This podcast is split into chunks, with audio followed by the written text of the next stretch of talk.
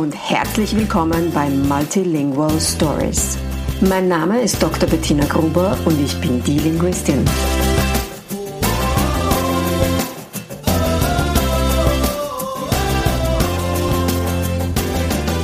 Ich unterstütze voller Begeisterung mehrsprachige Familien mit Herz und Verstand auf ihrem individuellen Weg, damit ihre Kinder alle Familiensprachen erfolgreich und mit Leichtigkeit lernen können.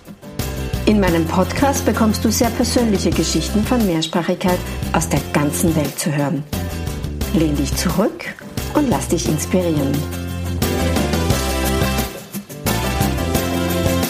Hello and welcome to today's episode of Multilingual Stories. Today's guest is Catherine Price Borchert. I was really scared of that name. of the transition from English to Austrian German, actually. I'm super excited to have Catherine here today. We just spent about half an hour chatting before the podcast. so now we finally hit record. Hi, Catherine. So pleased to have you uh, on board today. Do you want to introduce yourself to start sure. with? Thanks, thanks for having me, and it's it's really a pleasure to kind of meet you in person um, after being kind of friends online for so long. Um, I am an expat of twenty years in Austria, and I'm a mom of three. Um, I I speak German, so I I was a German language learner at one point, um, and I can talk about that a bit. I have a background in educational administration, so kind of the the journey of other language learners here in Austria specifically is near and dear to my heart. And um, yeah, I I'm I'm from the south, so I'm also from a place where kind of like Austria, the yeah. accent is different from other other speakers of, of the language. So I'm I'm used to kind of some of the the difficulties that come with mm-hmm. with the territory of having an accent. So let's talk about that. Um, so you are married to an Austrian. You live in Austria. You live in Vienna, not that far away from me. Um, and you know, Austrian German has its peculiarities. So how was that for you learning German? What kind of German did you learn initially, and how did you cope with the Austrian color to it? Well, it was. I mean, it was Hochdeutsch. I, I learned Hochdeutsch at first. I was. Um, I went so standard German Mm. Exactly. Yeah. I, I went to a public elementary school in Atlanta and there was a pilot program to add German to the fourth grade class. Um, oh, so you learned the, it in the States already? Yeah. yeah across oh. the whole district. And so, and then I found out when I was in high school that I was the only one of like probably eight feeder schools. I was the only one who continued it to the 12th grade. So to Matura, to high school leaving certificate. And then I, I studied German in college and I went to in Austria. the States still. You I studied? Did. Okay. Yeah, I went something else. I went to a women's university. I went to a women's college, mm-hmm. a college's university in the States. And mm-hmm. so my learning environment was all female, which I loved. Um, work hard, play hard. And um, I like, I liked Austrian German because um, kind of as we talked about earlier, I I still make mistakes. And I think Austrian German is very forgiving because of the accent. People kind of slide into their articles. They don't, it's not all crisp and clear like in, in Hochdeutsch and German German. Um, and I appreciate that. And I appreciate that there's there's probably room for a little more humor, I think, in kind of the the quips and the and, and it and it it tracks with kind of um southern english there's a lot of idioms yeah. and I yeah. get that. I totally get that. Um, so the thing is that, you know, Germans usually find Austrians super charming. So one of the feedback that I often get on my videos that I do, you know, it's like, oh, I just love listening to you. I love your accent. I'm like, okay, that's really cute and nice of you. But did you hear anything of what I actually said? And, and you're like a full grown woman, right? So you're like, okay, well, I can be charming too. I'll add that to my, to my list. yeah, yeah, that too. So you came to Austria for your studies initially. Yeah. And I was in, in Graz. Okay. And and then um, I went home and I finished my bachelor's and then I came back to I came back with the Fulbright program and I was an English teaching assistant in high schools here in uh, first in Graz and then in Vienna. And I met my husband. So I I entered the workforce. We got married. Um, everything was here. I our life is is very much in Austria. So, mm. you know, I as much as I, I and I've heard a lot of parents on your podcast talk about like that feeling they want to go home when, once they have children. Austria is home. There's there's so many benefits to raising a family here. Um. On the one hand, and then also vis-a-vis raising kids in the U.S. And so I have I have strong feelings about that, and and I'm really grateful to be raising a family here. I think that's super interesting to hear from somebody who actually comes from the United States. Mm-hmm. You know, at some point uh, during my career as a linguist, there was the question okay, so how am I going to continue professionally? As an academic, you're expected to be globally mobile. And my husband, he actually studied in the States for 20 years. You know, he did his undergrad and his PhD in the States. and um, we, you know, of course, the United States has amazing linguistics programs, but for us, it was clear we do not want to raise a family in the States. So this entire job market was off the table for, for me. I was starting my career, you know, he already had his career at that point. Um, it was off the table because we did not want to raise children under these circumstances, basically. And it's interesting to hear that from an American. Well, and I, I even have an acquaintance who was in the US for work. And her husband built a, a business there, both coasts. And um, she moved her family back to Austria because she wanted her kids to become teens here and have a similar experience that she had. Yes, I I saved my cheerleading uniform. You know, the kids know what homecoming is, and um, you know they they get this kind of feeling for me. But I would be a chauffeur if I were in the States. My husband and I would just basically be, you know, to school, to activities, to, you know, whatever it is that our our our lives would revolve around a car. Um, you know, safety in schools is an issue. Um, I'm from Georgia. I mean, it's not always been kind of the political situation that it is currently in the U.S., but um, I know that my children can enjoy a more independent life here in Austria, and uh, my oldest is in Scouts, which I come from a scouting family as well. Um, it's even how my grandparents met. But I, you know, she walks down the street in in our district, and people are waving and saying hi, and I'm like, this is a built-in. Um, I don't want to say like security system because I want I want her to know she's a her own independent person, but like it's a community, and I appreciate that, and we've built that, and we've worked hard on it. So. Mm. I, I wouldn't trade that. That's amazing. Sounds amazing. So, um, you already touched upon a topic that is, of course, very dear to my heart, and I want to know more about that. So, how do you manage to integrate American culture and your cheerleading uniform into your everyday life?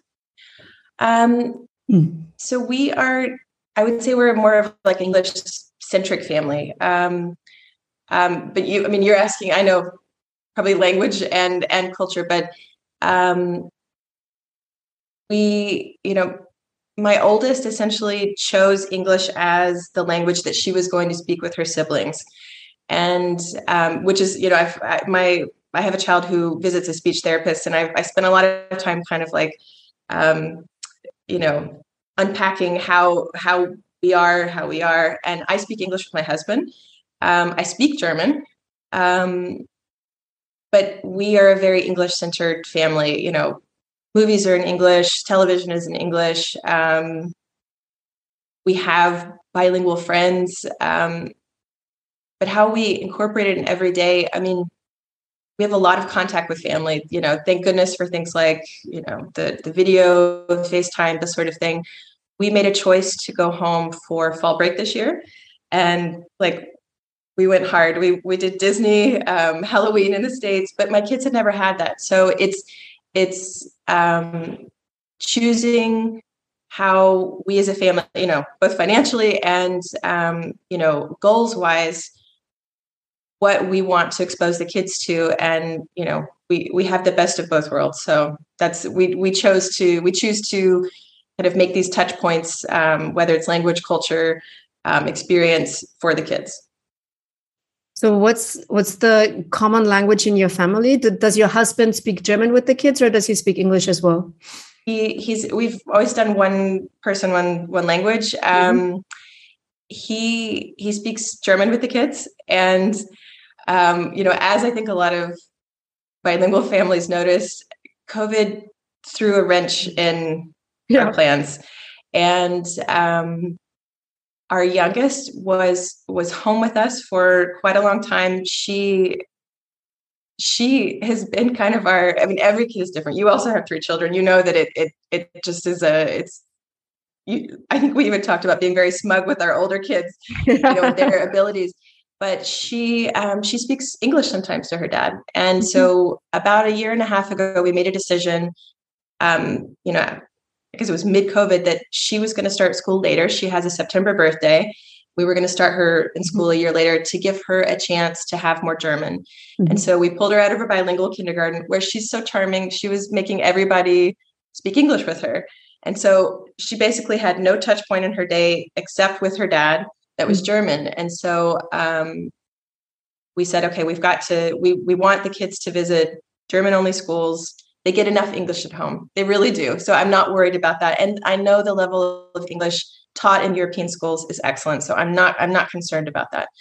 Um, so we, she's in German kindergarten daycare and she'll go to a German speaking school next year. And that, that was what you know there's there's so many feelings about that and there's i think for moms there's a lot of like shame whether it comes to um you know am i doing the right thing um something that kind of in our friendship group i have a couple of expat friends it's been what are our kids accents um, because we get commented on at home uh, when we're among english speaking family members or here you know oh your child used an english word in place of a german word there's there's a lot of external um, input that you get and the older i get the, i mean i'm 13 years into my bilingual mm-hmm. parenting journey I, i'm able to kind of deflect a bit more but of course being an expat you you have tender spots for these types of issues. Yeah. Yes of course. Yeah makes perfect sense. But i love hearing from someone something like i'm not worried about english at all. You know that's amazing. That i mean of course you know in all fairness you have a huge advantage with english because as you said the support you get for english at school yeah. you know that that's that's unparalleled for any other language maybe french in vienna because we have a french school in vienna mm-hmm. um, and you know some others a czech school but you know but the level that you get for english that's unparalleled basically um, well, and I also don't have that that shame that a lot of moms maybe mm-hmm. have speaking their language abroad. You know, in in Vienna, it's understood. Or even I might get a look if I'm, you know, I remember stopping with my daughter at a crosswalk, and here people people are very specific. You know, you stop, you wait, you become like a what is Vorbild? You're a you're a example for yeah. for others but i you know i'll say we're stopping at the stoplight and the person next to me who's a you know native german speaker will get it and yeah. you know smile and and there's an acceptance of it yes that's true even even in the countryside when with our kids you know there's people because people understand the language. And i can understand the frustration if you don't or having people you know people even categorize languages as like good or bad or you know and i know a lot of austrians our age their moms or dads were told to speak German to their kids, and so they don't speak their language that. No, many many struggle with stigma. That's yeah, for sure. So you have a huge advantage, but still, you know, I also know other families where the languages are English and German, and still, you know, they they don't carry it as. Um, so I, I love the word selbstverständlich in yeah. German. You know, this that is just the way it is. That's how we roll. That's how we do it you know? And this is this is the ultimate goal for me for any family that i work with to reach this. This is what we do you know? And it doesn't matter what anybody else says or thinks. Well but it might help that it went the way i wanted it to go. Because i think when, do you know what i mean? Like it, yes it went it went my my way. But you know i remember hearing in in our friendship groups or like I, I've been a part of the Vienna Family Network for 13 years now since I was pregnant and with my oldest. And a lot of times there was a lot of feelings about you know your child speaking back to you in in the environment language and um, my oldest did did not do that and so i was very pleased with myself and my and my second child did not do that either but his language learning journey was different mm. and so you know it's it, it's been very humbling to say, okay, he he visits a speech therapist. Um, we've even engaged her for my youngest in preparation for school, um, just to make sure. And I think that's probably also why a lot of people or parents seek out your assistance. They want to make sure they're doing it right. Yes. They, there's so there's so much riding on the feelings and pressures external. We're we're both Montessori parents, so we have a kind of a different Einstellung, uh, you know, perspective towards yeah. education. But um, yeah, there's a lot of pressure when it comes to like just getting it right. Yeah, yeah, for sure. I have an entirely different question. No, actually, no, I do have an entirely different question, but later first. So, how was the language journey for your children different? So, how was it different for the second one than for the first one? Did you know that I also offer one on one consultations and packages in English? If you are currently facing challenges in your multilingual family life, or if you simply don't know how to best include all your languages, just send me an email and tell me about your struggles. I promise you, you can overcome whatever hurdles you are facing. Just drop me a line and I will personally get back to you. I look forward to hearing from you.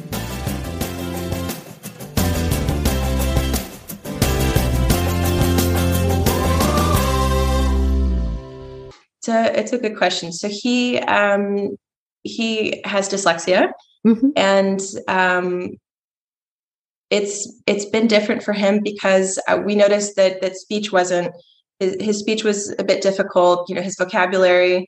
Um, we did baby signing as well, so I knew passively he understood so much.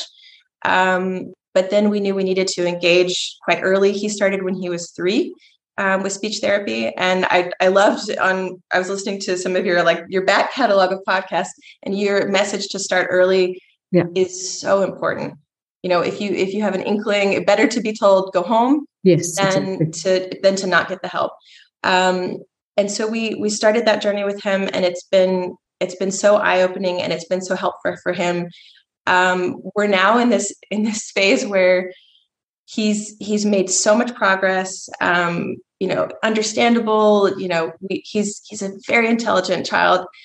But something that I, I learned recently from our speech therapist is that he's going through puberty and his face might change and he could lose because of the the, the characteristics of puberty he could lose some of the um, the sounds that he's been able to create just simply because of the changes that are going to be happening with his body. And i thought oh but you know transit life is all about transition so we'll get there when we mm-hmm. get there but um, you know my my oldest didn't struggle with those issues and so to be a family where we have this neurodivergence um, you know on the one hand and it's a by you know and there's there were so many opinions about it you know i got opinions from family members why don't you get your oldest to speak german to him i could oh, wow. not do that if i tried i couldn't do it if i tried or like doesn't dad speak German to him? And I'm like, of course dad speaks German to him. Yeah. Um, lots of lots of well-meaning advice. Um, so to kind of sift through that and find our own truth and and the and the path we were going to go. Um, yeah, and also kind of accepting that there's going to be challenges ahead of us mm. with the language journey with with all of with with with with most of them. So yeah, that's so valuable. Um, I love the fact that you brought up that you brought this up as um, part of being neurodiverse.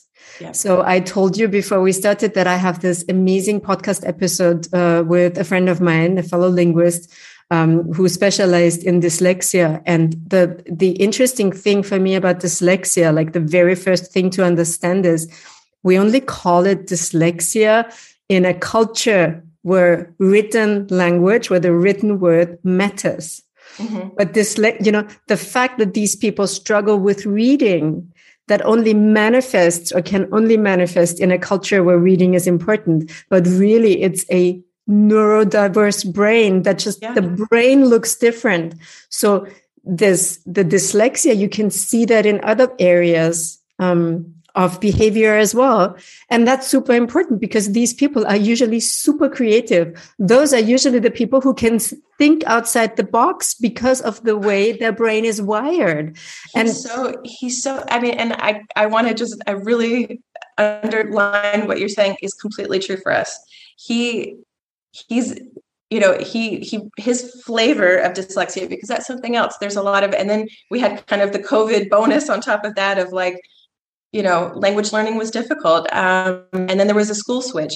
But his flavor is that he struggles with um, with certain sounds and hearing certain sounds within words in german um, he reads voraciously. But he, the way he thinks he he sees pattern he he sees differences in patterns that i would never see. Like we yes. we go to, on a hike and he's finding um, a, a penknife or like a you know Swiss Army knife, or he's seeing you know money someone left on the ground, or um, I didn't know that our our TV remote had a microphone, and so instead of having to spell spell the name of the show that he wants to watch, he pushes the microphone button and he says what he wants it to to look up. And I'm like, you know, will he have to produce the same type of um, uh, language, but will he have to produce the same type of results that maybe kind of kids today with dyslexia have to, you know, study hard on, or or will it be different in the future? And I think it will be because I think you know most of us are are we're preparing our children for jobs that we don't even know what they'll be yet. Exactly. So, yeah. Exactly. Exactly. So, I can't wait to listen to that episode. I'm I'm I wish I I, I would we could hop yeah, and I could listen yeah, to sure. it now. Yeah. But you know, but it's another funny thing, like or funny or tragic thing actually. You know, we call it dyslexia and we treat it as something that's a problem. Um, and we do not see all the good that, you know, every coin has two sides, right? And calling it dyslexia and focusing on the language part that's not the way that we expect it to or that society expects it to mm. completely neglects the amazing cognitive abilities that these people have that i don't have right? Yeah. Well and i think something else that when when we sought help for it um, and had him assessed something that was like the biggest what is Trost? Like it was the biggest uh, consolation. Yeah, consolation to me is that the assessor told us, look, he has what again would be called deficiencies in this certain area, but he has had he had such great resources from being bilingual um, and from being a, a child within a, a, a large family, you know, and for being very very intelligent that have helped him to adapt. Mm-hmm to to kind of make up for these these areas that were weaker. And i thought you know that's that's the gift we're giving our kids is that you know whether we think so or not is that they have resources. We are giving them resources just by being the parents that we are by them having the the richness of two languages or more. And and that helps them you know overcome whether they have a, a neurodivergence or not. Yeah amazing Amazing. Absolutely. Yeah. So I'm glad you found the help that you needed and the help that actually helped your child and yeah. did not make things worse because you know that's also you need to find the right people and yeah. i always tell people you know find somebody who knows about bilingualism because it's not a given and just because somebody knows about language or somebody is a pediatrician does not mean that they're necessarily experts on multilingualism so now i want to ask the question that i wanted to ask before yeah how come we're recording this podcast in English and not in German? Um, so I was like, oh, do I scratch my head? Do I get do I do my tells that I'm feeling nervous? No, I mean, I I would say that I have like a C1 level spoken German, but written it's more of like a B2. Yeah, which you know, today in today's world where there's Google Translate, that's an excellent problem to have, right? Um, I'm not I'm not embarrassed to speak German, but I I I've had the privilege to work in English mm-hmm. in Vienna. Um, every role I've had, I've I've been able to to speak English, and I I feel like, especially if I'm going to be kind of sharing my story and and being authentic to myself, I wanted to to be able to speak English. You know, I I did I was listening to so many podcasts yesterday. I was like, does she laugh more when she speaks German? I wanted you to have like a good connection. I wanted you to enjoy this and but we have we have so much in common. I don't think that's an issue, but you you understand what I mean that sometimes um you know, you're you can be more, more vulnerable in your in your yes, language absolutely. of your heart. Um, but it's not always been easy for me to to learn German. I mean, uh, my college professor who was Austrian really made me made me cry when I said I wanted to spend the the year abroad, and she was like, "Why would you do that? You you are not that good in German." and but again, what an awful then, thing to say, and and it also well, shows. Our, our it also shows direct, how little she knows about language acquisition and language learning. Excuse me. I mean, well, but you know, I that's something else. She was she was in her direct way, and again, that's something that I've had to get a thicker skin here. Um, you know, she was just trying to save me, I think, you know, heartache or whatever. But it was kind of the opposite because I ended up meeting my husband and immersing myself in life here, and it all worked out fine. But um, yeah, I think that you know having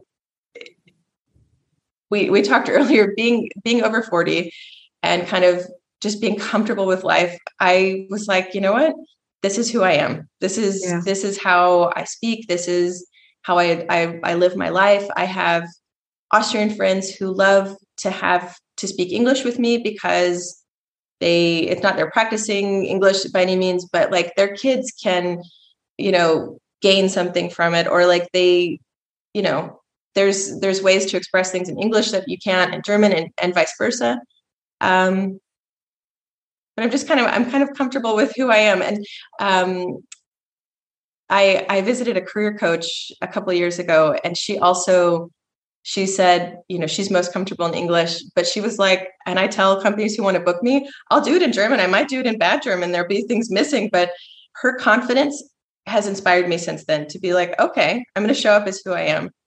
So so part of your answer sounded a little bit like you wanted to apologize or explain away why you didn't do it in German, but you said yeah. something so valuable and I love that.